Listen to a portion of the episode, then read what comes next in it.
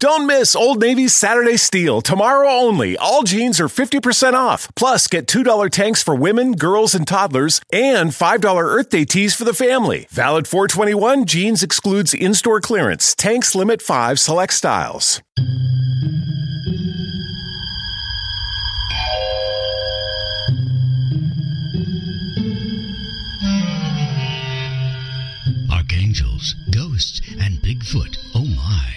It's just another night for Supernatural Girls.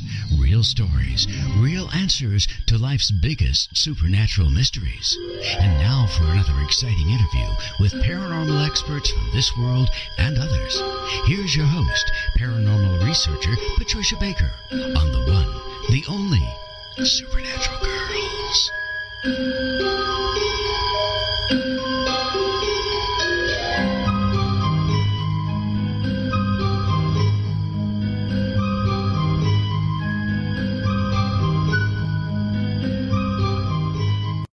Welcome, everyone, to another exciting episode of Supernatural Girls Radio. I'm your host, Patricia Baker, and I am here with my co host all the way from Tucson, Patricia Kirkman. PK, how are you tonight? Absolutely fabulous. I can't wait for the show tonight. This is going to be, oh. I think, our Oh. most exciting show of the year. Well, it will be. Good friends, old friends get together and harass each other to get information. We're going to wring Oh. every bit of information out of him. We are. We have mm-hmm. the best of the best tonight. Right. We have, in our opinion, the top psychic medium in the world. This evening is going to be earth shattering for everybody listening. We have with us George Lugo. He is a dear friend of ours. We mm-hmm. have the utmost respect for him. He is tremendously talented and he has read for people all over the world. And tonight we're going to hear what he's been up to, who he's been talking to, and the adventures he has had on the other side. And we are also going to ask him about what he picks up on regarding this soft disclosure that's been going on. Because we've been discussing this now for weeks, trying to get to the bottom of Right. why now? Why are they throwing this stuff at us? in this time and on, on these days. What for? So we're going to get to a lot of stuff tonight. Missing people. Also, we're going to talk about that, and we will be happy to take your questions in the chat room. Now, George is not going to do any live readings, but you mm-hmm. can reach him for live readings for your own personal and private reading at crystalgatereadings.com. And so we got to start with the numbers, though, right, PK? What's going on? Well, we know firstly that this is a month where a lot of people are very uptight, a lot of anger is going on and going around. And today people are trying to make everything perfect and it's not happening.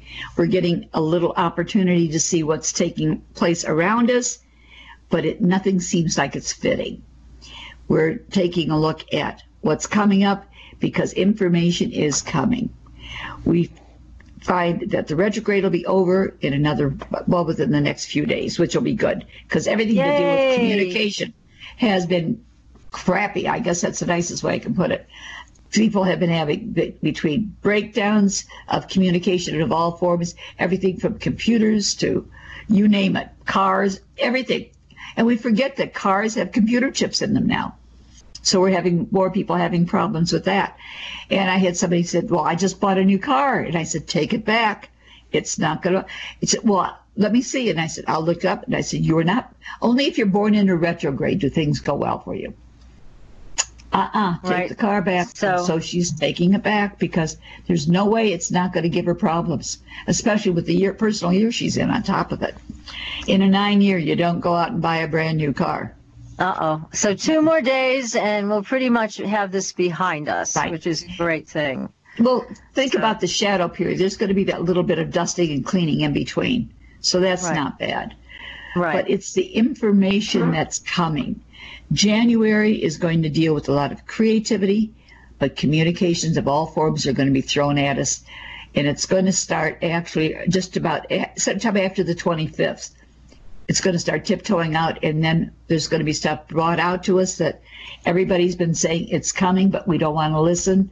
Or the government says, oh, let's pretend it didn't happen. It's happening. Well, it is because they're letting things out very mm-hmm. slowly, but they are bringing some bigger stories out in mainstream media, in the New York Times. They're letting one of their colonels talk about their their sighting of a UFO right. while he was flying. I mean, there are more and more stories coming out, but only because they're allowing it. The question is why? Why now, after all this time of beating up on abductees and trying to make them look stupid and all these people that have spotted these things in the skies? Why now? So we're going to talk to George about that. We're going to get mm-hmm. all of his mm-hmm. insight. But I just want to also uh, talk a little bit about some of the things that we have on our website. So if you guys are looking for books, we have the Opus Mago Cabalisticum, which is an English translation, the only English English translation of a very old theosophical book. And that's been, uh, uh, this is a book that Lon DuQuette found in this library that he said was like the Harry Potter Hogwarts library in a place hidden away from the world. Nobody even knows how to get to this place except they blindfolded Lon and took him there. And this book was there. We have it for sale on our website. You can buy it at Amazon actually, and it is again called the Opus Mago Cabalisticum. Now, I hate to bring this subject up, but property taxes right around the corner. They're setting their values, their rates. I know. See, it's a terrible thing but it's a system we're stuck with. But there's a great book we have also on our website called Are You Getting Screwed on Your Property Taxes? How to Find Out and How to Fix It. So, right. great Christmas present for anybody who owns property. You really need to check your property record card. Do you even know how to read it or how to find it? This book would tell you how. So, we have lots of other things mm-hmm. on the website, including a new sponsor. Yes. This is what keeps us on the air. We have Astridian. They are a wonderful cosmetic company. They provide skin treatment that is out literally supernatural. It's out of this world. It does things no other skin cream can do, and it's on sale right now. So you can find that on our homepage. You can go and visit their homepage and see if you want to try some of their products. They are highly recommended. They're excellent. I can't even tell you all the great things they do because the FDA would come in and give me a hard time. So I'm just going to tell you it's the best product line I've ever found. And believe me, I tried a lot of them. So the name of it is Astridian, A S T R I D I A N. It's on our homepage. Okay. Well, we're going to get started here with our tremendous mm-hmm. guest, and we're so excited to have him here because, like we said, this guy, he is the best of the best. We love he all is. the psychic mediums we've had on our show, and we have the deepest respect for them. But George stands alone. I mean, he is just, there's nobody else like him. So we're lucky enough to have him with us tonight. George Lugo, mm-hmm. welcome to the show. Thank you. Wow, what an introduction. Boy. now you have to live up my to mom talks about me like that. so thank you. You're welcome. You? It's much deserved. Much it deserved, is. George. Thank you. So tell us a little bit. Let's get started with. We know you've had a lifelong experience with this. You were basically born into this right. world of the psychic medium, and you've also had your own UFO experiences. So yes. tell us in what order this started in your life. Well, the mediumship started right before I was born. That's when it started. Mm-hmm. And I, I, remember those, I remember that time before I was born, just before I was born is when I had my first experience. And then after that, you know, just I remember being born. I remember all of that. I remember growing up with it. Uh, there was no vocabulary for it, so it was kind of frightening in the beginning. I didn't know what to call it. I all these visitations, and um, you know, from souls and spirits, I could see them all over the place, you know, just everywhere. And uh, I was terrified in the beginning. Then I finally learned that I was there to help them and the people that they were attached to. So I started doing it. And I was a professional musician, traveled the world seven times. Um, um, and in those travels, I met lots of people that are of, of, like mind, like heart. Even though there was a language barrier, somehow we were able to speak to each other. These are real people I'm talking about. Um, holy men from like India and monks from Japan and Aborigines from Australia, Native Americans from here. Um, just for some reason, I've always been attracted, or they're attracted to me, and they come to me because I can't speak their language. But yet we have this tele- telepathic way of speaking with each other and knowing mm-hmm. all these things, and they've been a big help to help me understand what it is I'm going through. And then Gosh. UFOs, you know. Yeah. Now, when did the UFO experiences start, as far as you can recall? When I was very young. I, man, I must have been kindergarten, and that's when I remember a couple of things. I, I'm not sure about it. Uh, well, I think I was abducted once for sure, but visited by them, yeah, for sure. I know I was. And back then there wasn't any vocabulary, or, you know, little green men and all that stuff. Um, but um, yeah, you know, I've had brushes with them, definitely. Um, some, at one time, you were taken with other children, right? Yeah, yeah. There was a time um, I was in junior high school, and this friend of mine said, "Hey, let's go fishing. I know a great place to go." So I went with him, and um, I used to live out in the San Joaquin Valley in California, and you know, gigantic agricultural area. So these fields are huge, like oceans.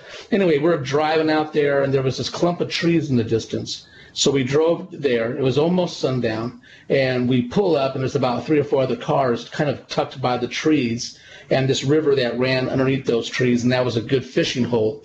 So we're sitting in this car, and we're facing west, and the sun's just over the horizon, so the so there's still light in the sky, but the sun's down, and we see this orange ball coming out of the south, and it's heading north.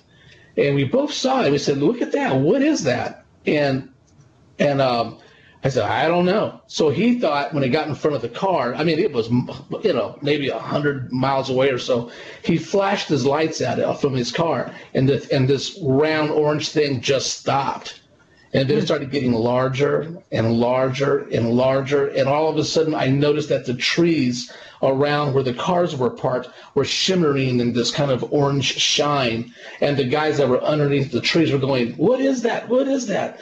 And the next thing I remember is that we were all about 30 miles away, walking single file in the foothills on a moonless night. And I remember kind of like coming to because I could hear the crunching of the gravel, the guy in front of me and the guy behind me, and we were just all in single file and just walking in the middle of nowhere. And um, this pickup truck pulls up, and he says, "What are you guys doing out here?" And he had a gun with him.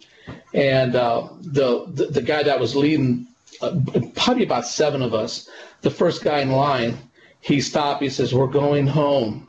That's all I remember him saying. And he says, "Well, get in the back of the truck." So we all got in the back of the truck, and he took us down to our hometown, which was, whew, I don't know, a long ways away.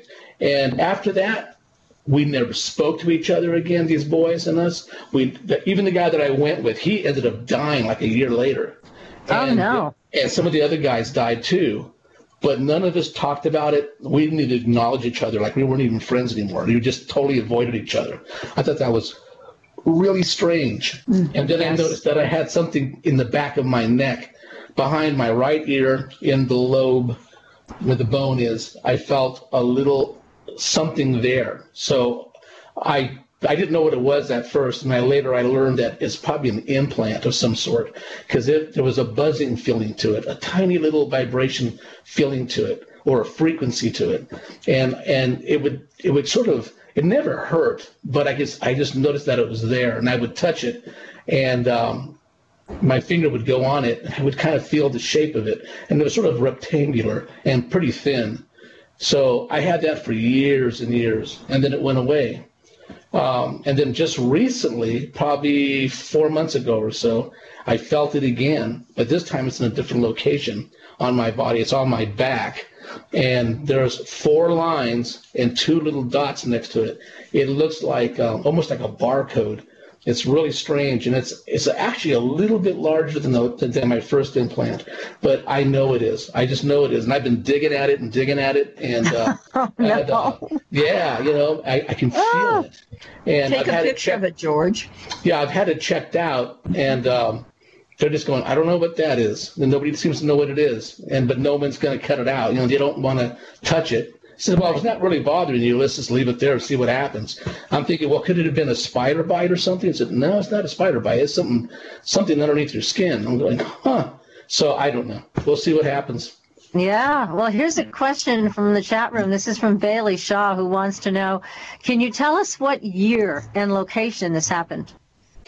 Uh, the um, um, yeah, the the year had to have been seventy, around seventy-two, around there is when I um, when I had that implant from that first time when I went fishing with those guys. It was around that time, around 72ish, I think, around 72. And, yeah. and this happened in Calif- where in California? Oh, in California, Northern California. Yeah. Up, um, I would San Joaquin Valley, up uh, near um, uh, Stockton, Modesto, that area. It's up there. Incredible. So, Yeah. so you know, as I mentioned to you a long time ago, Dr. Andrija Puharich has always said behind every great psychic is an extraterrestrial. So Wow. you certainly fit that. But now what we're facing, and we're going to get into some of your experiences with the afterlife, but we are we are now experiencing soft disclosure. There's been story after story in mainstream media talking about different aspects of UFOs and government programs with Robert Bigelow and things like that. But everybody's asking the same question. Why now? We all know it's real. Okay. So our Right. audience members certainly know. We all know that UFOs, ETs, interdimensionals, they're all real. But Absolutely. suddenly the government's kind of doling out these little stories for us. But what do you feel the reason is behind all of that? Why now? I just feel that the Earth is kind of maxed out in a lot of areas, and we would need uh, that type of intelligence to like correct a lot of our wrongs uh, on this Earth. I mean, with chemtrails going on, you know, they've been going on since what 80s, 86 they started, um, and globally, and what that's caused, and um, just all the different things, all the experimenting we've done underground, all the things that we've done to this Earth has kind of um, thrown it off balance and they probably have the technology to straighten all that out. Um, but all this news that's coming out now about UFOs and sightings, I mean, that's old news. You know, it's that's been around since time. You know, so um, it's just that people want to believe in their government and they want to trust them and all that. So now it's gotten to the point where I also think that it's the media. You know, everyone's got a cell phone and a camera and a video camera and all that, and people are taking pictures, and, just, and there's just no denying it. I mean, there are a lot of fakes out there. Don't get me wrong, but Sure. but there are some legitimate things that are being seen and done now. Uh, and the government, I don't think you have a choice. I think they have to come out, you know, and then now they're doing it. So give it another six months and see what happens. There's going to be a lot going on, and it's going to throw a lot of belief systems on their ear, you know. So we'll see how that goes, you know. Uh, as far as religion goes, how we do business, everything. It's going to affect everything. But I do feel that uh, there's good out of this, and we will. Oh, yeah. Yeah, It- you it- know. If they could come clean, I mean, the, the concern is, and this is some of the stuff we've seen all over the internet about it, is that the government usually likes to take things and turn it into something nefarious, something they mm. can use against us rather than for our benefit. So are they, some people are saying, are they trying to set up a false flag? Are they trying to set up this fear of aliens that they're real and they're going to come and attack us or you know eat Well, us or was- some yeah. darn thing If that was the case, they could have done that a long time ago. I mean, if they had that kind of technology, they could have just wiped us all out. You know, just it had been so fast. But I feel that they want to work alongside of us. We just have to wrap our head around it because it's going to be very different. Um, you know, we're going to have to listen to a lot of new, um, not just new thinking, but new doing. There's going to be a lot of things that are going to be changing for us as a globe, uh, as a world, and and you'll see it. And for the most part, I believe it's going to be good. I really feel it's going to be good. So um, uh, some new changes. Some yeah i think it will things. be too yeah I, mean as long as it, it comes out and it's it's truly out in the open but that's been the big concern is the way our Mm-hmm. government does things it's not always out in the open Right. and there's always there's always some other agenda so yeah, that's, a called the hidden. Yeah, that's Yeah, called the hidden. definitely. It's the it's the guy behind the curtain, you know. So Right. they want they want to keep that from being raised, and it you know, and there's it, it's just gotten to the point now where everything's becoming pretty much transparent. And I have to say, I really, since I was in, you know, in media at one point, media does create a lot of this type of static and a lot of, you know, wash and all that, and a lot mm-hmm. of spin on everything. But it's gotten to the point now people are more savvy. They know what's going on. Um, even some of the disbelievers are being kind of thinking, well, you know, all of this, it just can't be false, not all of it. And we have trillions and billions and trillions and trillions of planets and stars. How can we be the only one, you know, exactly living exactly. like this? And if, you know, they say we use 10% of our brain, if that's the case, I mean, is this all we've created? That's it? This is it? you know? So I know that we use more than that. But, uh, yeah, no, I believe that they're going to heal the planet. I feel that, that they would come and they would heal the planet. They have to coexist with us. And so I feel that they would do some healing of the planet and they have the technology to do it. Not, you know, different from what we know, different from what we conceive. And I know the government already knows all that. And oh, so, yeah. You know, they definitely they do. Yeah. So it's to our um, benefit as a people.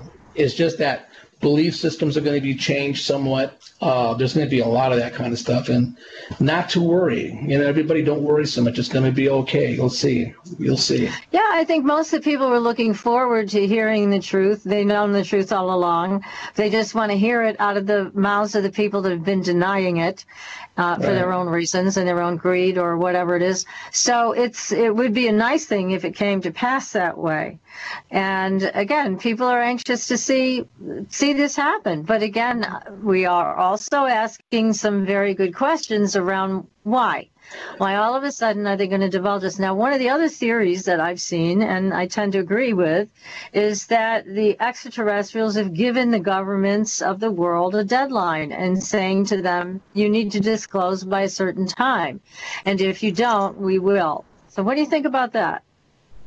Well, I believe I think that the government has done that with aliens, and, and they kind of have that deadline thing, and we just didn't really pay attention to it. You know, we're trying to do it ourselves, you know, and uh, we just can't. We don't. We're, we're just we're antiquated. We're just the way we do things is just old, you know. And yeah. these aliens can just come in and go, listen, with with a snap of my finger, I can almost you know do almost anything, and mm-hmm. they're going to change a lot of our thinking, and it'll be. I believe that we'll coexist.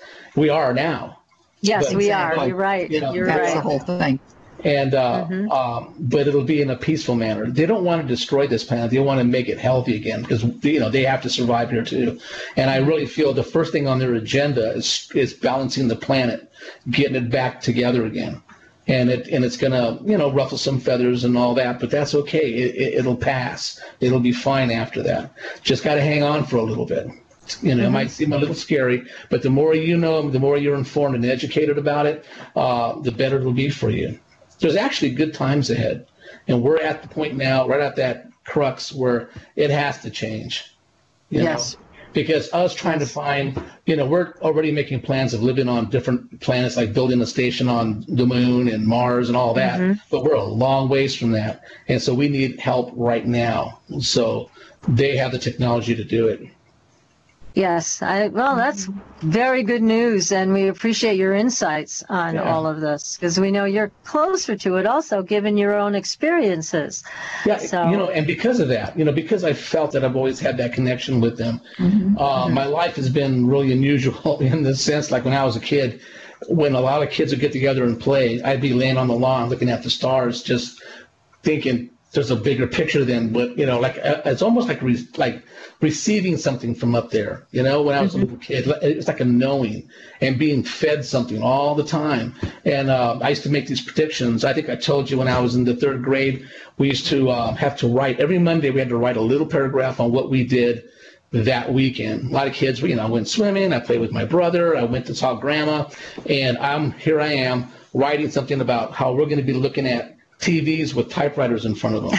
This is back like in '62, you know. So, um, and then uh, I also drew pictures of 9/11 back then. I also uh, drew pictures of the fake gas crunch in the middle '70s and, and wrote about it. And uh, my teacher would read it. She'd go to my desk first and go, she'd read that and she goes, where are you getting this? All right, go to the office and take this with you. So I had to visit the office every Monday. And uh, that particular year, that year, our principal happened to be an Indian chief, a Native American chief, and he was the principal. And he would call me in his office and he would read it and he goes, Where are you getting this information? And I said, I don't know. I just sit down and it starts coming out. And he said, If you were in my tribe, you'd be a roadman. And I didn't know what that was and I didn't ask him. So I didn't find that out until much, much later after living in Arizona and meeting lots of Native Americans. and they told me what that. A roadman is uh, like a, a, wise, holy man that goes from tribe to tribe. He's always on the road, and he goes from tribe to tribe, and he talks just to the the elders, the council, not the people below him, them. And he talks to them, and he gives them information, and he helps them out, and he helps them with, you know, healings and uh, foresight, um, like vision quest, that kind of thing. And then he moves on to the next tribe. So he's always on the road. He's called a roadman. And that's what he said. That's what I would have been if I was in his tribe. Wow. so, so um, that's uh, cute. And that's also, fascinating. Oh yeah, and that particular man, that that uh, principal, his family would do uh, these Native American dances, and uh, for the school, and we'd go out on the blacktop where all the hoops were, and sit on the ground as a class, and you would always pick me out and have me sit on the blacktop and one of his relatives would dance around me doing the eagle dance would oh. dance around me and all this and they're chanting and beating drums and made me feel really special you know what and, an uh, honor you yeah i felt really honored so yeah. in every kind of situation like that like i lived with the monks in japan for a little while and the aborigines for a little while uh, just getting pulled you know from different places um, um, I live out in Florida now, and I was going down 98. It's a major artery down here, and I was and I was with um, a friend, and she said, "Hey, you want to have some Thai food?" And I said, "Sure." I know a place, and I had just arrived here, so I didn't know anything. So we go to this restaurant. There's about seven people standing outside waiting to get in, and so we just followed them in. And there was a room to the left full of these monks, and and so we were the last ones in. And as we were passing by, the monks all bowed to me, which I thought oh was really God. weird. Yeah, they just stood up and they bowed, and I bowed back to them, and I went and sat down. I just thought they were just doing that as a whole for all of us. And then the waitress comes over and she, and she says, "These monks want you to eat with them. Come and sit with them." So I did. I went and I sat with these guys. None of them can speak English, and uh, the, the the lead priest there put his robe over my arm and the owner comes running up going no touchy no touchy i said i'm not touching them you know and and he spoke to her and said that uh, you know he's one of us and so i don't know it's just things like that so guess so, what you are a road man yeah, I guess so, whether I like it or not. I was going to say, ready or not, yes, you were. Yeah. Yes, so, you were, and you are. Isn't that fascinating? It is. It is to me. I mean, it's it's something that I just it just comes this way, you know, and I just have to go through the experience of it every time. So it's that's probably wonderful. why I was a musician. Yeah. you know, able to travel and all that. So that's right. It went hand in hand. Well, mm-hmm. this is just a, you have such an exciting life and you've helped so many people right. with your private readings. And it's just an amazing amount of people that you've met over the years. And you've got mm-hmm. some great stories to tell us, I know. So I'm thinking, let's see, where should we start with all the stories that you have to tell? Mm. And one of the things that I know people have said about you, and I've said this myself, I know PK, you have too, you are very specific. You don't talk in generalities. You sure. boil it down and you go, this is what's happening. And you're right. So one of the one of the places I want to start with you after the break is with the story where a woman came for a reading and you knew that her husband was having an affair. So we're going to hear all of the details, yes, yeah, about yeah. what told her and what then happened. I mean, obviously, we're not going to talk about anybody's names, but of course not. we're going to give our audience, uh, yeah. yeah, we're going to give our audience all the particulars that we can so they can get a feel for how great you are at what you do. And so that's that's what we're going to start with when we come back. So anybody who has a question for george please ask it in the chat room. That's irnchat.com irnchat.com make sure you visit our facebook page at supernatural girls with a z. Give us a like follow us so you can see all the wonderful things we've got on that page. All things weird and wonderful you will find there So stay tuned, everybody. We are going to take a very short break. You are listening to Supernatural Girls Radio, and we will be right back. Welcome back, everyone, to Supernatural Girls Radio. I am your host, Patricia Baker. I am here with my co host, PK, and our amazing guest tonight, who we dearly love, George Lugo a very famous psychic medium. And uh, we did promise you we were going to start with a blockbuster story mm-hmm. about a woman that came to see you, George, and oh, yeah. what happened. yeah, well, she came to sit me and see me, and the typical, you know, reading. Wasn't expecting anything, you know, different. She sat down in front of me. I took her hands for a moment, tapped in, and as soon as I took her hands, out of, off the left side of myself, I saw this woman hit me in the arm with a rolling pin, a white rolling pin, and she just looked really stern. And she gave me um, a location, and that the woman that I was reading for needed to go there because there was something she needed to see herself. And so, and she was angry, and I could literally feel that rolling pin on my arm, on my, on my, you know, my bicep. And I told her about it, and she just goes, "Oh, uh huh, okay." You know, she goes, "I know where that is." I said, "You, you need to knock on door," and I told her the number of it, and she says, "Okay, I, I'll do that." So after that, this one, someone kind of backed off. She was always in the background, like, like tapping her foot, like waiting for her to leave. So I gave her the rest of the reading. She left, went to this place that that was her mother, by the way. That was her mother that came in with that rolling pin, and um, and uh, mothers are like that. yeah, she went to this location and knocked on the door, and she thought to put her finger on the um, peephole. So she put her finger on the peephole. That way they would answer it. Well, this lady answered the door and sitting behind this lady on the couch, butt naked, was her husband. And um, and uh, he jumped up and ran to the back of the apartment and was yelling and screaming and all this. And um, and then he finally came out and he's yelling at his wife and what are you doing here? And you know, he's been having this affair for six years. And, oh, um, and so uh, so it finally came to an end. And uh, the um, um, so she just told me, you know, she told me all about it. And he wanted to know how she found this out. And she didn't really say anything, and he just grabbed the phone out of her hand. Oh, what she had done was recorded it. And I told her not to record because too many things will happen uh, during recordings. Sometimes you hear the souls that are coming through on the recording ah. um, when you do it with me. Um, other times it's just information that somebody else might hear and be offended. Well, that seems to be the case here. So he found the recording, played it back, and then called my office and threatened to kill me, that I had ruined his marriage and all this stuff. And, uh, you know, it was all my fault. You know, and, uh, of course. And I said, what an idiot that guy was. Yeah, your mother-in-law is the one that blew the whistle on you. So anyway, that was yeah, that was one of them. That was one of many, many readings. And, and that's so amazing because again, you were able to provide an exact location, the number on the apartment door where mm. it was and right. telling us when you need to go there. I mean, I know very few psychic meetings who could give that kind of specific information, True. right, PK? That's yeah, definitely. Usually, yeah, so, usually when I do like a big, massive, big group reading of like 80 people, 30 people, 100, 300 people, whatever, I don't just like, okay, I see a blue pickup. Who has a blue pickup? You know, oh, half the room raises their hands, right? Yeah, process of elimination. I go right to you. I just go mm-hmm. first person. I start. I do very short little clip readings, just mm-hmm. bam, bam, bam, bam, bam, bam, all the way down the line until I'm done uh, so I don't waste people's time, you know, with, with all that stuff. And uh, exactly, uh, yeah, and it makes a big difference. A big yeah, difference. It, it, can be boring for everyone else. Like, when's it going to get to me? When's it going to notice me? But, so, George, it isn't boring to other people because they're what you're doing is you're validating your value to give them the correct information.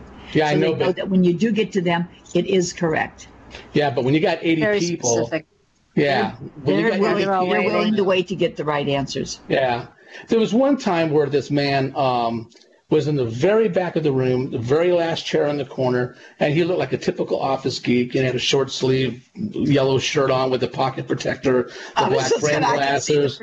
Yeah, and he had his hair parted to the side, and and he was real skinny, and he was just kind of sitting there, and I just kept getting drawn to him, and I was on the first row of about maybe 40 people, and uh, I saw seven horses standing around this guy, and I could see from the chest up and the heads were beautiful horses. And uh, I finally just went to him and I said, "Sir, um, I I have to tell you this because I can't. I have to tell you this. There are seven horses standing around you," and he just started crying. You would have thought that he had lost his mother or something. I mean, he just went crazy and just cried and cried and cried. Story was his brother used to race horses at um, uh, Kentucky Derby and places like that. And then after a certain while, he can't race him anymore. So he would send him out to Arizona to live on his brother's ranch.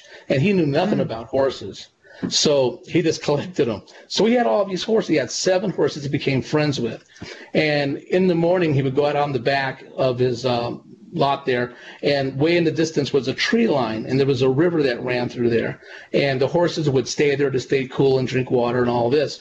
And one morning he went out there and he's whistling, and, and they usually come flying out of the trees to come eat.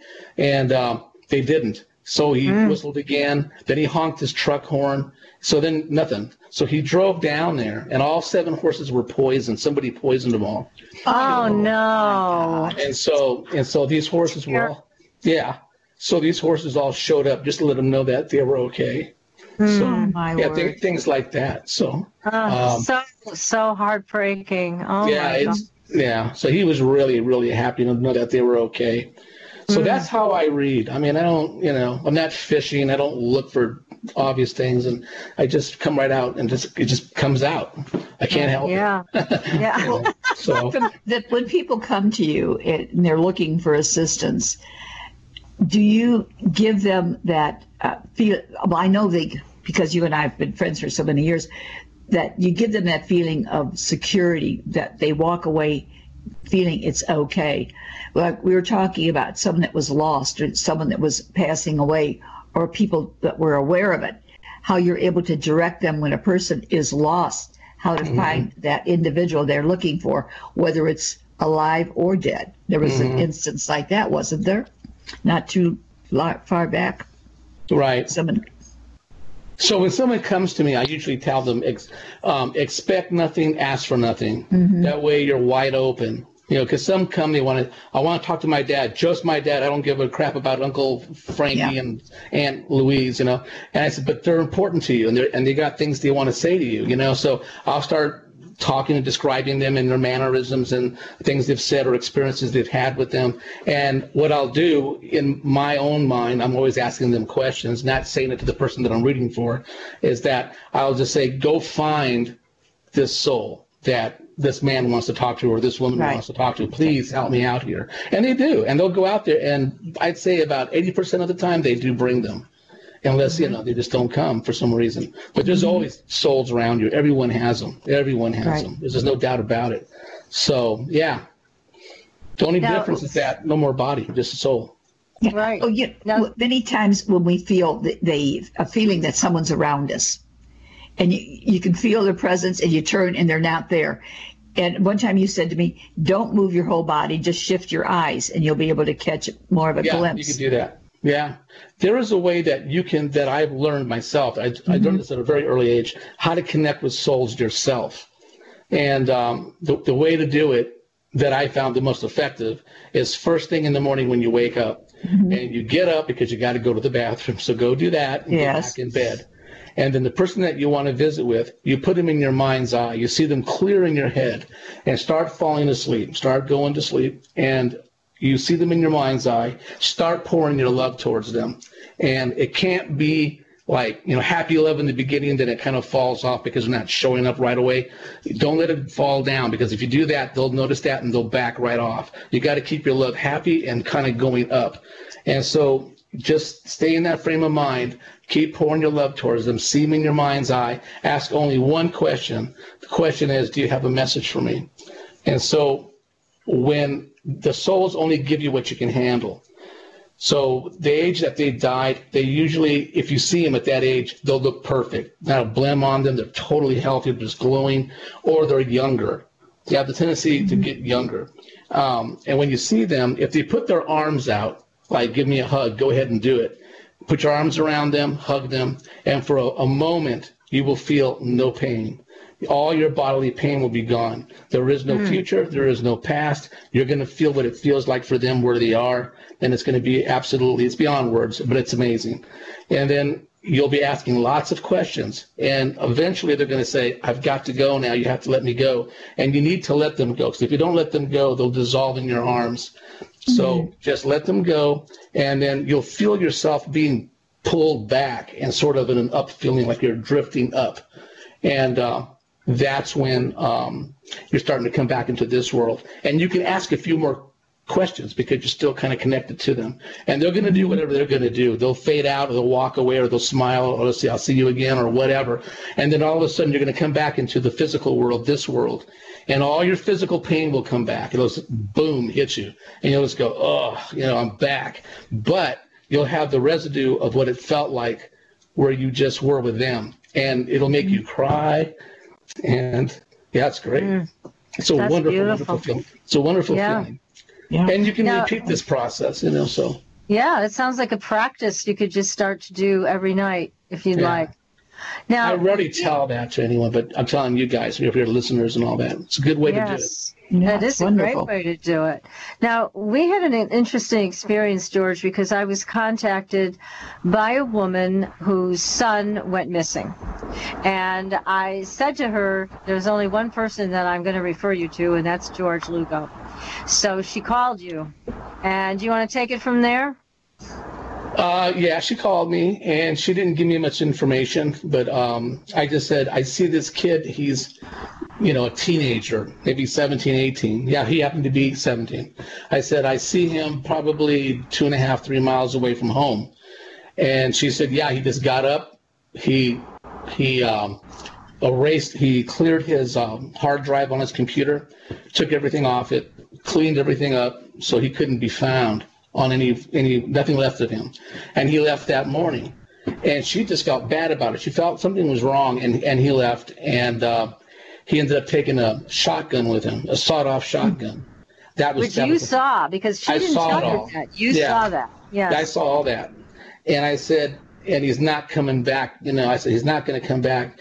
I said, you need to look for a service road that has the number 91 or I can't remember 91 or 61 on it. It's a, it's way back in the woods and it's a little service bridge and there's a, he's covered in leaves that he's going to be covered in leaves when you find him. And, um, and she's like crying, going, "No, no, he's got to come back." And I said, "I'm sorry, that's what I'm getting. I hope, I hope to God he walks through that door and he's time now, and it'll be all over. But I don't feel that's going to happen. And uh, and he'll he will be found, and he'll be covered in leaves. And uh, sure enough, man, seven months later, I just got a call, you know, just a few days ago, and it was the mom, and she was crying, and she says they found my son exactly where you said he was going to be, and uh, and uh, he was near some rocks. The only thing that was missing was the gun, so they don't know what happened to the the shotgun, but uh, yeah, if, and he just skeletal remains. But I saw it all, you know, and I just didn't. So sad. Yeah, it's just really, really sad. So those are the kind of things that I don't, you know, like. But I do work with different agencies and that once in a while. And Yeah, I know you weren't very happy with me that I sent you that case. Yeah, I know. I was gonna go. Thanks what lot. did you it do know. to me? But and Yeah. I understand that because it, it was so emotional for you. It was emotional for me. But you saw the whole thing. You saw that he shot himself. Yeah, he shot himself. Yeah, he shot And himself. did you also pick up on why? Did you get any information? He was just on depressed. He was just squeezed. He had no friends. I felt like he had no friends at all. I was kind of, uh, you know, was a really good-looking kid, you know, and just um, 17 years old and a good-looking guy and extremely brilliant, smart man, smart kid, and had a bright future. But he was just being just. There are other details I can't disclose, but he just uh, it was he just couldn't uh, cope with it anymore. Know, Wow. he- and he didn't have a drug problem. He didn't have a drinking problem, a drug problem, nothing like that at all. He just had some issues. He had a hole in his heart. He had an emotional hole in his heart that he couldn't fill. And so, he, so this is the way he exited. Yeah, it's terrible, but Do he's you- okay. He's in the Do light. you feel there's more suicide attempts now than we've ever had before? Yeah, you know, yeah. That'll pass too. The numbers will start Yeah. balancing out again. It'll start going the other direction. There'll be less of that. But yeah, there's just a lot of uh, lot of little boats out there without rudders, you know, and they're having a tough time. Well, what maybe even ask that, George, is because, as you know, we've talked about the fact we're going into a two universal year, but it's an 11 2, so it deals with a lot of high spirituality, but it deals with a tremendous amount of sensitivity. And a lot of people don't know how to cope with that. What would be a suggestion for you doing what you do for them to get a coping tool? A coping tool would be like, you know, really, if you're a drinker, stop. If you do a lot of drugs, stop.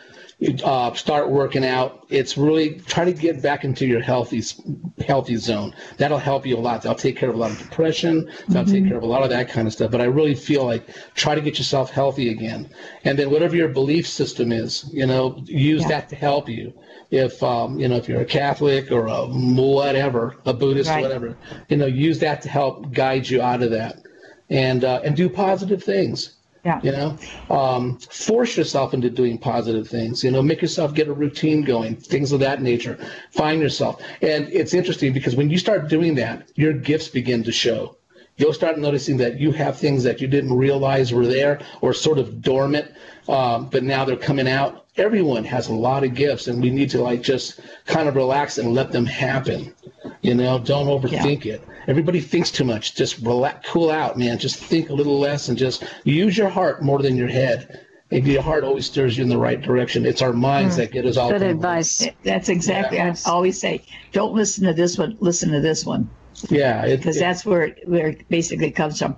But I've noticed more and more people that I've spoken with of late are going into that sad, oh, woe was me feeling of not knowing how to go forward or feeling abandoned or misused or abused. Right. Yeah. Yeah. You just have to fight your way back. You know, It's good nobody to hear really from wants you. to die. Nobody Yes, wants to die. good. You know, and you know, I get a lot of suicides too that come in and come out, and they really there's no penalty for what they've done, only the fact that they have to feel what they left behind, like the immediate family. You know how Mm-hmm. much it hurt them. Um, Mm. You know that kind of thing. And, then the the what ifs you know everyone's saying if i only had talked to him if i'd only hung out with him if i only helped him you know and it's it, it doesn't matter you know when when they're in that mindset they're just going to do it. They don't want to die they want to live. They just can't figure out how to do it anymore and they're overwhelmed and Yeah. so they do it. But there is no penalty that i've ever seen um, you know. That that's good to know because I think a lot of parents when they go through they they lose particularly today there's so many children dying with through drugs or whatever quote accidental suicide if you want to call it that. Right. But the parents have to live through it afterwards and the feeling that there is no penalty for it makes it a little easier for the parent to, to yeah let go. it's, yeah they and parents they really need to let go i mean Yeah. You need to celebrate their life and not mourn their life because there was Mm-hmm. some and as parents you know we do the best we can to give our children the pearls of wisdom that we've learned and whether they use them or not it's up kind of up to them but they're Mm-hmm. walking their own path you know it's their it's their um it's their path they're walking you know Mm-hmm. and we're That's just there to help. exactly right. Yes, exactly. Well, here, here's a question, and this is from the chat room. I want to get to it. Sure. This is from Katniss, who says, "Hi, George. Do you I get like any that. kind of tingly or sensory cues before these visions pop into your head about someone?" Yeah, at times they do. Yeah, at times I will. Um, I could pass someone, and all of a sudden I just get this whole wave of visuals, you know, and and I just kind of go, oh. But see, I don't approach people um, just in the you know out in public. I don't walk up to them and say, hey, guess what? You know, blah blah blah. To me, that's like a psychic. that's like a psychic attack. You know. Right. I mean, I don't think you should do that. You should get permission first because you don't know how they're going to react. Exactly. Yeah. And, and uh, so I just don't really say anything unless somehow the soul will give me the permission to do it and show me a way to connect with him. And then I'll do mm-hmm. it. But that's the only way I'll do it. But yeah, I do get kind of a little bit of a tingly feeling. feeling. It's a mm-hmm. knowing. You know, you get this feeling of knowing and your mm-hmm. intuition. You know, so um, yeah. It's, it's a double-edged sword. It really is. Anyway, go Yeah. ahead. Oh, definitely. I know what you've been through. Yes. Yeah, you do. This is from Brian Gresham in the chat room who's asking, is there a shelf life for people who have passed on to be able to connect to a medium? Like a time window where they can No. still make a connection to the living? Anytime. It just depends on the soul. Some souls, they mm-hmm. cross over. Uh, everyone goes through a life review, and once that's done, you're forgiven for everything. And then you go into the realm of souls or the garden of souls, and that's where you'll see a lot of your relatives. Even your pets are there. Um, for example, the man with the horses. I mean, they're there. So animals that were close to us, they'll be there, and your relatives, your friends uh, that you want to see, and you'll cross over go through your life review, and then you're led into this garden of souls. And no one really, you don't have to reincarnate. And usually they don't reincarnate until everyone that they've loved that's still back here on the physical plane cross over and you see them again. And then when you see them again, you can either stay there in the dimensional and travel dimensionally or make plans to come back here. But usually not until everyone has crossed over. How interesting. I didn't know that. Yeah, Yeah. very interesting, George. That's the way I've always seen it. I'm probably totally wrong, but that's how I've always seen it. you know, that's, that's just Well, part of you has to be right after all. yeah, you know, and it's just yeah. Um, what else did you want to? Um, There's another Oh. question here. This is from Tom Sure. Raider. Says, "Hi girls, Hey, can you Tom. ask George if grief allows us to remain connected to past loved ones or does it hold us back?" Good question. grief is a very important thing to, to go through um, to to grieve someone, and you should find the tools to help you through that. Um, but they really want you. You know, once the soul has made it over, they're free and clear. They're in the light. I've never seen a soul like burning in hell or nailed to anything or nothing like that at all. They just cross over. This was their life lesson here. But grieving, yeah, it's important to do. But they really want you to celebrate their lives. They want you to celebrate their lives. In fact, when you do celebrate their lives, they can actually connect with you a lot easier because when you're grieving Okay. and crying constantly in that mourning state, they they don't want to get too close to you because it brings you more pain. So they back off. So once you can mm-hmm. settle down and make peace with it, and you know they've had their journey, they're gone now. You're still here. They want you to celebrate their life, and if you do that, they can change things for you. And that's through nudging. Souls not allowed to mess around with your journey. They are allowed to nudge. And so that's why mm-hmm. all of us are have we're all souls having a human experience. So that way we all have that sort of sixth sense, that knowing, you know.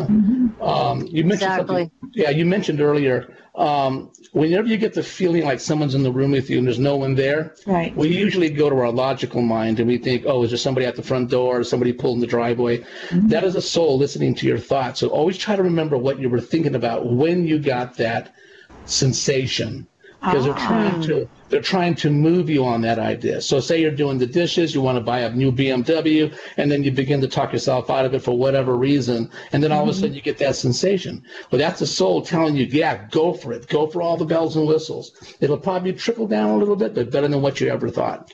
So what the soul will do, well, what you will do is go look for that BMW, however that is, you know, internet, paper, friends, lots. What the soul will do is jump ahead of you and open up that door for you, and it'll help you to uh, to get that BMW. And all of a sudden, you've got a BMW sitting in your driveway because everything fell into place very quickly. And that's how souls help us. They, they're always trying to help us. And when you do feel that it's a soul helping you, always say thank you. Say thank you to them with your heart and say thank you in the physical world. Say it out loud. You know, thank you, Uncle Ned, you know, for that. I, I love you too. And you should say it because you put it in the physical world and it becomes physical. And it keeps that door open between you and them. And they'll bring you more things. They'll help you with other issues too. So, Okay, well, this is great, George. We're going to take another very short commercial break. I know you've had you've read for many political figures, and you mentioned an interesting name when we were off the air. So we're going to get into all of that, everybody. So stay tuned. You are listening to Supernatural Girls Radio. We're going to take a very short commercial break, and we'll be right back. Welcome back, everyone, to Supernatural Girls Radio. I'm your host, Patricia Baker, here with my co host, PK, who you can find at patriciakirkman.com if you'd like a numerology reading. And we are here tonight with the fabulous George Lugo, who you can find at crystalgatereadings.com.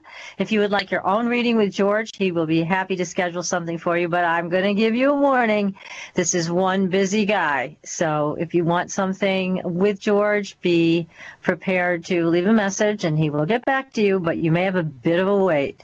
He's in great demand. So, George, we were talking off the air again, and you mentioned a name that interested both of us, both PK and I Robert Kennedy.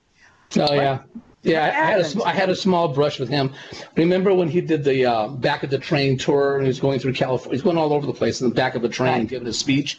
Well, he pulled into my hometown and um, in California, and did his speech, and I was on a flatbed truck with my band. We're playing for everybody, and uh, the train rolled in. We stopped playing. We are just listening, and there's a photograph of him standing in the back of the train, and I was standing next to the photographer that took it because I was on top of the flatbed truck, and I wanted to see better, so I got on top of the cab of the truck. And this photographer said, "Please let me up there, help me up there." So I got him up there, and there's a shot of him standing in the back of the train talking to everybody, and I'm standing right next to the photographer. But anyway, the speech is done. He leaves. He pulls out. The train goes, and I have this giant drum set that I'm breaking down. Back then, I thought more was better, but anyway, so I'm breaking this drum set down. Everyone's leaving. The whole place is gone, and um, I put my car, I put the drums in my car, and I go, God, I got to go to the bathroom. So I go into the bathroom, I go into a stall, and I'm sitting there, and I hear this train pulling up outside. I thought, oh, another train pulled in, but it was actually Robert's train backed up. And I guess their toilets weren't working or something.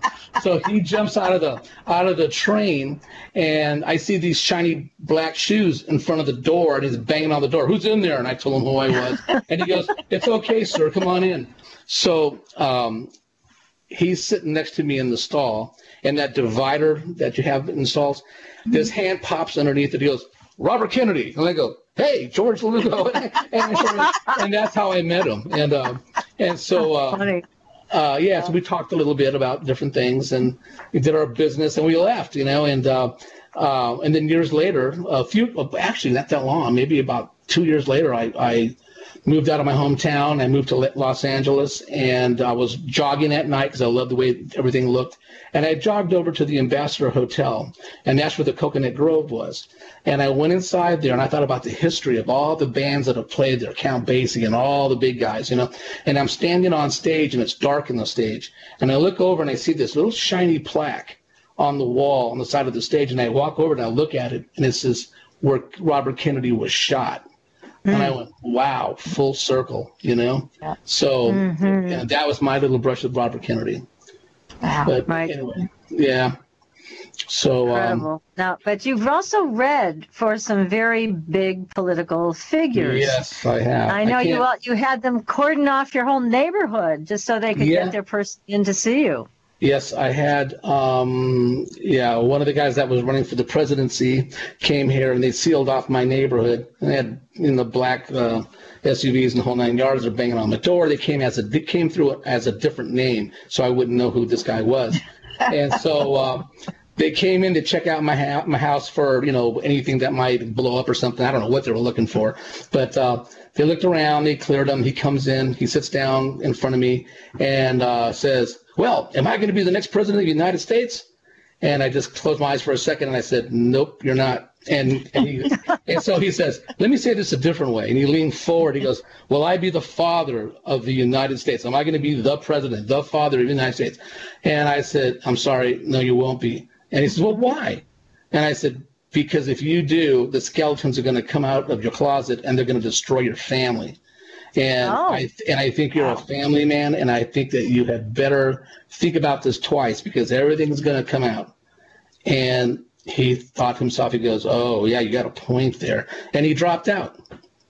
Right after oh. dropped, he dropped right I'll out. Be done. Yeah. You want to tell us what that. year that was so we can go back and check who dropped out? yeah, yeah, no, no, yeah. Well, no, just I'll, I'll put it this way: the last presidency, yeah, it was a big one. So, um, yeah, yeah no, that was. Yeah, he didn't want Yeah, to there were a lot his of people in the field. a lot of Wow. skeletons. Oh, Yeah. God, yes. God, Um, yes. And a lot of them are rolling out now that we hadn't even thought about. What do you think about all this? Uh, everyone being able to speak their what's happened to them in the past. All of a sudden, the old stories coming out: who attacked who, who did what to who. I don't How do you exactly. think that's gonna? How do you think that's gonna fare? Because it's You're been- talking about the sexual abuse the, hes- stuff? the That's sexual what you're abuse, talking uh, about? the Hollywood Yeah. thing. The, now it's uh, it's moving its way into the Senate and places like that. Oh yeah, you know what? Is That's been that- going on since the government started. I know it, but You what know. I'm getting at is, at this point in time, are they going to finally say what has to be done, where they're going to start stepping down those that have created so much chaos, that have gotten Well- away with it for so many years? Yeah, I mean, yeah, it, it's going to change. It's definitely going to change. But a lot of that is just, um, you know, I don't, I don't think they got a fair shake. I mean, anybody can say that about someone and destroy their Oh, lives, sure. you know. But so some of it is that, and some of it, yeah, is definitely true. Some of it's anger, window dressing type thing. Exactly. Yeah, it's not even worth discussing. It, it, it'll it'll go away. It'll finally go away, but but uh, not without a few changes, you know. And there'll be positive changes. So that's that what should- I'm that- hoping for. Yeah, it'll be positive Because changes. th- there's going to be, there's already hit in some of the places of the government. So some of that can be redirected and finally cleaned up. Yeah, it needs to be. Yeah, It needs to definitely. be. Um, oh, I can tell you when uh, one of my readings, a man called me, and he barely said a word over the phone. I, I thought he hung up several times, and uh, and I said, I'm getting this elderly man sitting behind the desk that seems to be very important. He's got a business suit on. He's got books behind him, and I can barely see off to his left uh, like a, a big vault, and it's like in his office. And there's a and now he's pointing down at a name plaque. So i read the name and he goes oh my god that's who we're looking for. And uh well he didn't even say that. He goes uh-huh. And i went okay so he's telling me uh you guys have got to stop fighting. The family is just being destroyed dismantled. You got to stop fighting and um and he didn't say anything. I said, uh, "You guys are in lawsuits now. I mean, it's really bad. You guys were a close family, and now it's just war." And and he goes, "Yeah." I said, he's saying 36, 24, 25, you know, blah, blah, blah. I said, write these numbers down. And he says, I got to go. Click. And that was it. And so he called me back about a month later and he says, those numbers you gave me were the combination to his vault. We have been trying to open that vault for two years Oh, for and have not been able to do it. And we didn't want to destroy the vault because it's like an heirloom. It's beautiful, and we didn't want to mess it up um, and drill holes in it or whatever. And uh, everything they, the wills, the cash, the gold bullion, the whole nine yards was in this big, big vault in his house. For heaven's And so uh, they're still suing each other, though. They're still like after the money now. Uh, Uh, Good before, Lord. All, it was all written out who was going to get what, but he died before, you know, nobody knew where the papers were. And so they had to get in that vault. But yeah, I gave him the numbers and he was real thankful for that. And he said, sorry, I didn't want to say anything when I talked to you because I just want to make sure you were for real. Okay. you know, oh, I could tell you about something that I did here. Um, this family was trying to get a hold of me for quite a long time, and they finally found me, and they asked me to come over and do a reading. So I go to their house, and I'm walking around uh, in this big house, and I pick up a Mary, and I pick up um, someone like Josephus, uh, and all these different people, and he's going, yeah, that's right, that's right, and um, I said, um, uh, it's over here. And, and I walked into the dining room, and the master bedroom was right off of the dining room, and the, and the door was slightly open. And right where the hinges are that hold the door on, I could see through that crack, and there was a woman laying on the hospital bed. And she mm-hmm. sat up and she looked at me, and she told me her name was Mary.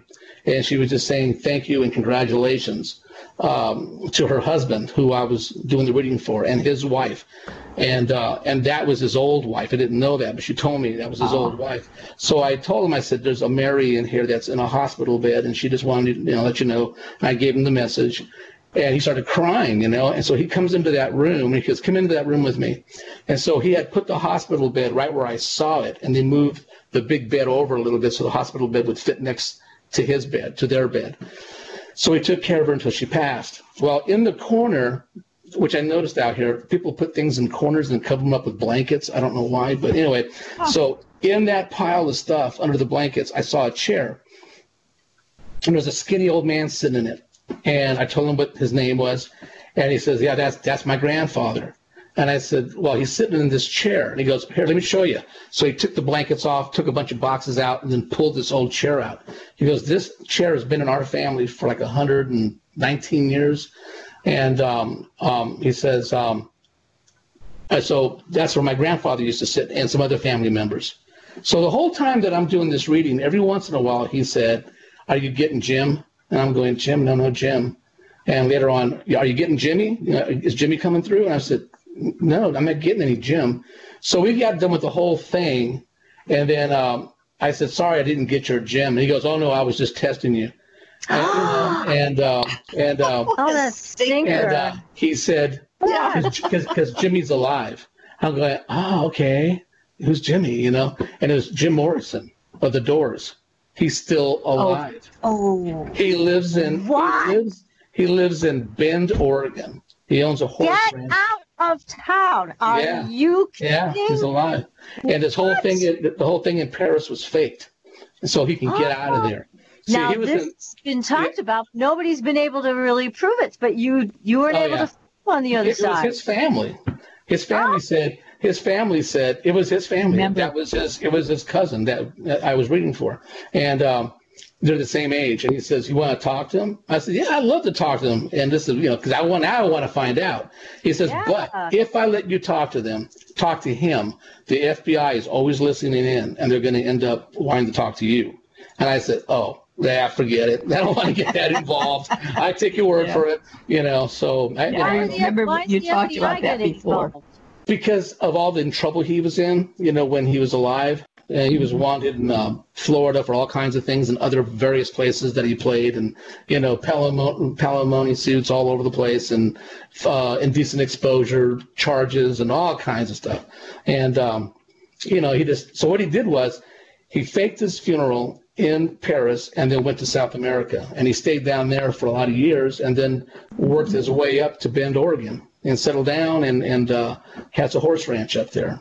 So that's where he Remember is. when you told me about that? And and God. Uh huh. the the this this his cousin he says listen i am so happy with this reading i love it i want you to have his chair i said your grandfather's chair he goes yeah well jim wrote um, uh, break on through in that chair he wrote a whole bunch of songs in that chair and my grandfather is the one that came up with the doors in the movie The Doors, he's you know Jim is talking to the, mm-hmm. the the piano player and they're trying to put a band together, talk about Doors of perception and all that kind of stuff. So they named their band The Doors, but his grandfather's the one that actually came up with that name.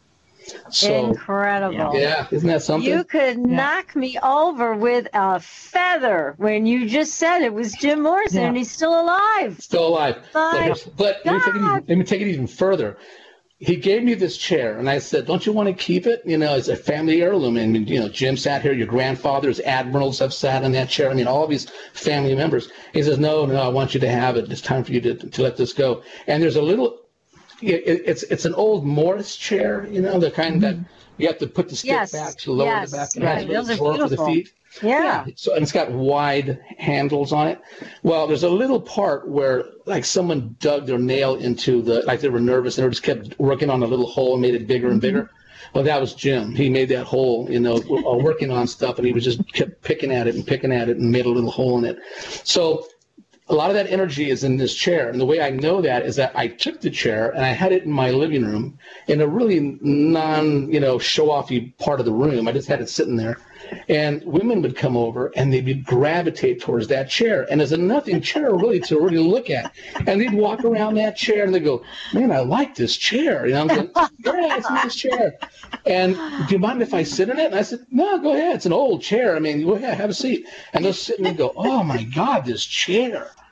I said, keep your clothes on, but that long belonged to Jim Morrison. They're just like, oh my God, take a picture of me in this chair. You know, so um, so I still have that How chair. many years ago was that? What's that? How many What years ago did you do that? Oh, that? that was uh, that I got the chair. How oh, many years ago was it that you did the reading and saw that he Oh, was just still about uh, three years ago, four years, three years ago. That So he's probably still alive today. Oh yeah, he's he's like seventy something. Yeah, he still lives up there. Yeah. You know, and, and, um, so and there have been a number of sleuths out there who said that he didn't die, he faked his own death. His coffin was too short for his body. And There's a lot of things that weren't adding up. Right. And his manager got there. His manager flew there to, just in time to watch it go into the ground. So he never got to see it, the body or anything. There's only four Mm-hmm. Right. people there that saw it go down. And um, um, oh, that chair has such an effect that I had to I put it in storage because Oh. everyone that came over went right to that chair. And even though the guy is not passed away, his energy is that sexual energy is all over it. Yeah. So oh, Yeah. God, yeah, so I it's am- interesting.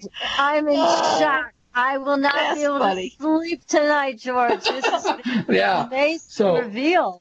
Yeah. and So yeah, he's a, he's alive. Yeah. I wonder what our audience is thinking right now. I hope you will all give us some feedback on what Oh, George yes. just shared. This is an amazing piece of Yeah. information. Yeah. That is so incredible, George. My Yeah. God. So wow. I um, mean, I- have a lot of I have a lot of those kinds of things that have happened to me, and Mm-hmm. uh, and I just uh, you know Patricia PK knows. I mean, she knows a lot of things that have happened to Oh, me. God, and- yes. Yeah. So she And can tell you. a whole- yeah, and then some. Yeah. We both get off the air to hurry. Yeah. yeah. Right. Now, now Yeah. one other thing I wanted to circle back, and I apologize to people in the chat room because I know you've all asked some great questions, but I want to give you, George, time to talk about the men in black because you have encountered them, and there's a lot of people that want to know what you think about Yeah, the I men had- in I black. had a so friend that was, tell us uh, what happened. No, I had a friend that was a world traveler, and um, and uh, it's a long story about him. But the Men in Black were interested in him, and at the time, uh, he was living up in the Hollywood Hills in L.A. And I used to go and visit with him, and we'd talk. I just great conversations about the world and all this. And he got visited by these guys. They just showed up. You know, they just showed up at the house there, and he was staying at someone else's house. So they just showed up, and they just kind of looked at me, and I just remember their eyes being real black, like empty, hollow eyes, but they had glasses on, and um, they just walked in, and he seemed their skin look kind of ruddy and almost like dead. I mean, they had this really weird complexion, and they both looked pretty much the same. And they walked in, and I got the vibe is like, get out. It's not, could you please leave us alone for a moment? It was like, get out. And I said, oh, gotta go. And I just took off, you know, and I left. And uh, when I saw him, he says, yeah, they asked me a bunch of questions. And, and I said, did they tell you not to leave? And he says, yeah, they told me to stay put. And, uh, and he left after that. He wasn't there much longer and he took off. He got, he gained this huge inheritance and then he just left. So, but anyway, yeah, that's my little brush with the men in black. But I remember their And- skin. and- Yeah, the skin sort of- didn't look It didn't look healthy. It looked kind Real. of gray. Yeah. it looked sort of kind of gray and ruddy looking, and just like they were falling apart, you know, almost. And uh, I don't know, man. It's it's a, a different vibe altogether that they have. But anyway, that's my little brush with those guys. And and when you uh, we were talking off the air about them, you said you felt like they were being controlled by some other frequency Yeah, I feel like situation. Sentinels. Yeah, I feel like they're sentinels. Like they're sent out by someone to do whatever they have to do to get the job done. You know, and mm-hmm. I don't feel like they killed anyone. You know, they're like information gatherers in a sense, but it does change your life. I mean, people have probably pa- you know disappeared because of those guys, but I can't prove that, and I wouldn't. You know, I don't. Me because telling you they all have this. they have threatened people. Yeah. In black. They haven't Yeah. necessarily killed anybody, but they Right. threaten people that don't talk about this or don't talk about that. Mostly UFO related is the report that we get. Yeah, well, I'll tell you what, if you see them, you'll never forget it. And I never forgot this. And this was back all the way back in like 78 or so when I had that encounter with those guys. I well, it wasn't really me, it was him, but I just left. Man, I said, I'm out of here, you know? So, Yeah. Yeah, um, be out of there too. You know, God. those in your audience that are sensitives, that uh, have uh, a little bit of mediumship or feel like it, you know, go with it. Just relax with it. Let it happen. Don't be afraid of it. Just allow it to happen. It won't hurt you. It won't harm you. You'll benefit from them. And just use your heart. Don't use your head so much trying to figure it out. Yeah. Just kind of go. Let them talk to you the way they want to talk to you. You won't. You won't be disappointed. Um, When I was a little boy, uh, real- um, under five, I went to a lot of funerals. It seemed like my mom's side of the family that the elders were all dying off, and I was constantly going to funerals. And um, this one time, a big, big church, and the coffin was open and it was up at the top, and um, the um, it came to the point I was looking across over everyone's head, and I could see the coffin way up there on the altar, and there was a guy sitting on the altar behind the co- coffin, kicking his legs back and forth and smiling and looking around the room, and he had his hands to the side, and he just looked really happy, and. Uh, I didn't quite understand funerals then, but I knew something had happened, you know. And anyway, it was our time to go up and long procession, long line, and we get up there. And when we get up there, he was in the coffin. I said, wait a minute, that guy was just up there a moment ago. So, you know, if you're having those kinds of experiences, believe it. I mean, that's really happening. Um, it's a yes. very fine line between um, here and there, really. And and everyone, you know, when you're born, you're born with a certain frequency and a certain vibration and because of those, those determine your sensitivity to what's in life. And if you're always questioning things, you know, that's a good thing. Just kind of, you know, follow through with it. Lots of times it won't hurt you. Yeah, absolutely. And now, dreams. Yes. Dreams. Yeah, you're a pro at this, um, Patricia. I love so, dreams. Thank you. Know, you. I, I feel like you're more awake when you're asleep. That's where all your truths are. And there's a lot of things that are there that uh, help you through your day. Um, you may not even realize it, but things that you dream about percolate and have little spikes in the day sometimes. And there'll be like little humps that you get over like how did that happen you know? And a lot of it has to do with your dreams kind of letting you know it's about to happen. But pay attention to your dreams. Yes. they tell tell a great story every time. Well they do and it's very useful. And what i found is people have gotten into this mindset of wanting a mm-hmm. quick fix and they don't mm-hmm. see dreams as a part of that. They see it as too much work. They don't want to be bothered. They don't want to pay attention. But they're missing so much. We spend half our lives asleep so if you're not paying attention to your dreams you're missing half your life, basically. Yeah. Oh yeah. Yeah. That's and try to go deal. to bed not worried. You know, if you go to bed worried and fall asleep, those dreams just beat you up all night long, and you wake up really tired. You know, yes. try to have, you know, even if you have to have abstract thoughts as you're falling asleep, just try yeah, to be pleasant. Clear your have, mind. Yeah, clear yeah. your mind. Even if they're abstract, it's even better. Like you fall asleep a little quicker. But just try to like neutralize all that stuff. That way you'll have better dreams, better messages, that kind of thing. And you'll wake up more joyful. That's the trick, waking mm-hmm. up joyful. Yeah, that's a true. great, great suggestion. Well, George, I am so sorry that we have to end the show because PK and I could talk to you all night. Yeah. I know our listeners could listen to you all night. Well, you, you have everybody. been just a wonderful, wonderful guest, and we hope you'll come back and visit with us again and share more of your great adventures with the other side. It's it's just been tremendous tonight, thank George. Thank you very much. Thank, thank you so much. Thank and you. we want to wish everybody a very, very Merry Christmas, Happy Hanukkah, whatever you celebrate, right. and. Happy New Year too is coming right up. I can't believe mm-hmm. it. What happened oh, to the it. year, huh? Yeah. Well, God, makes me clean slate coming up. Clean slate. I know, clean slate. We need a clean slate. So, anyways, make sure everybody go to our Facebook page, give us a like, follow us so you'll know what's coming up. We always announce our shows, let you know what to expect.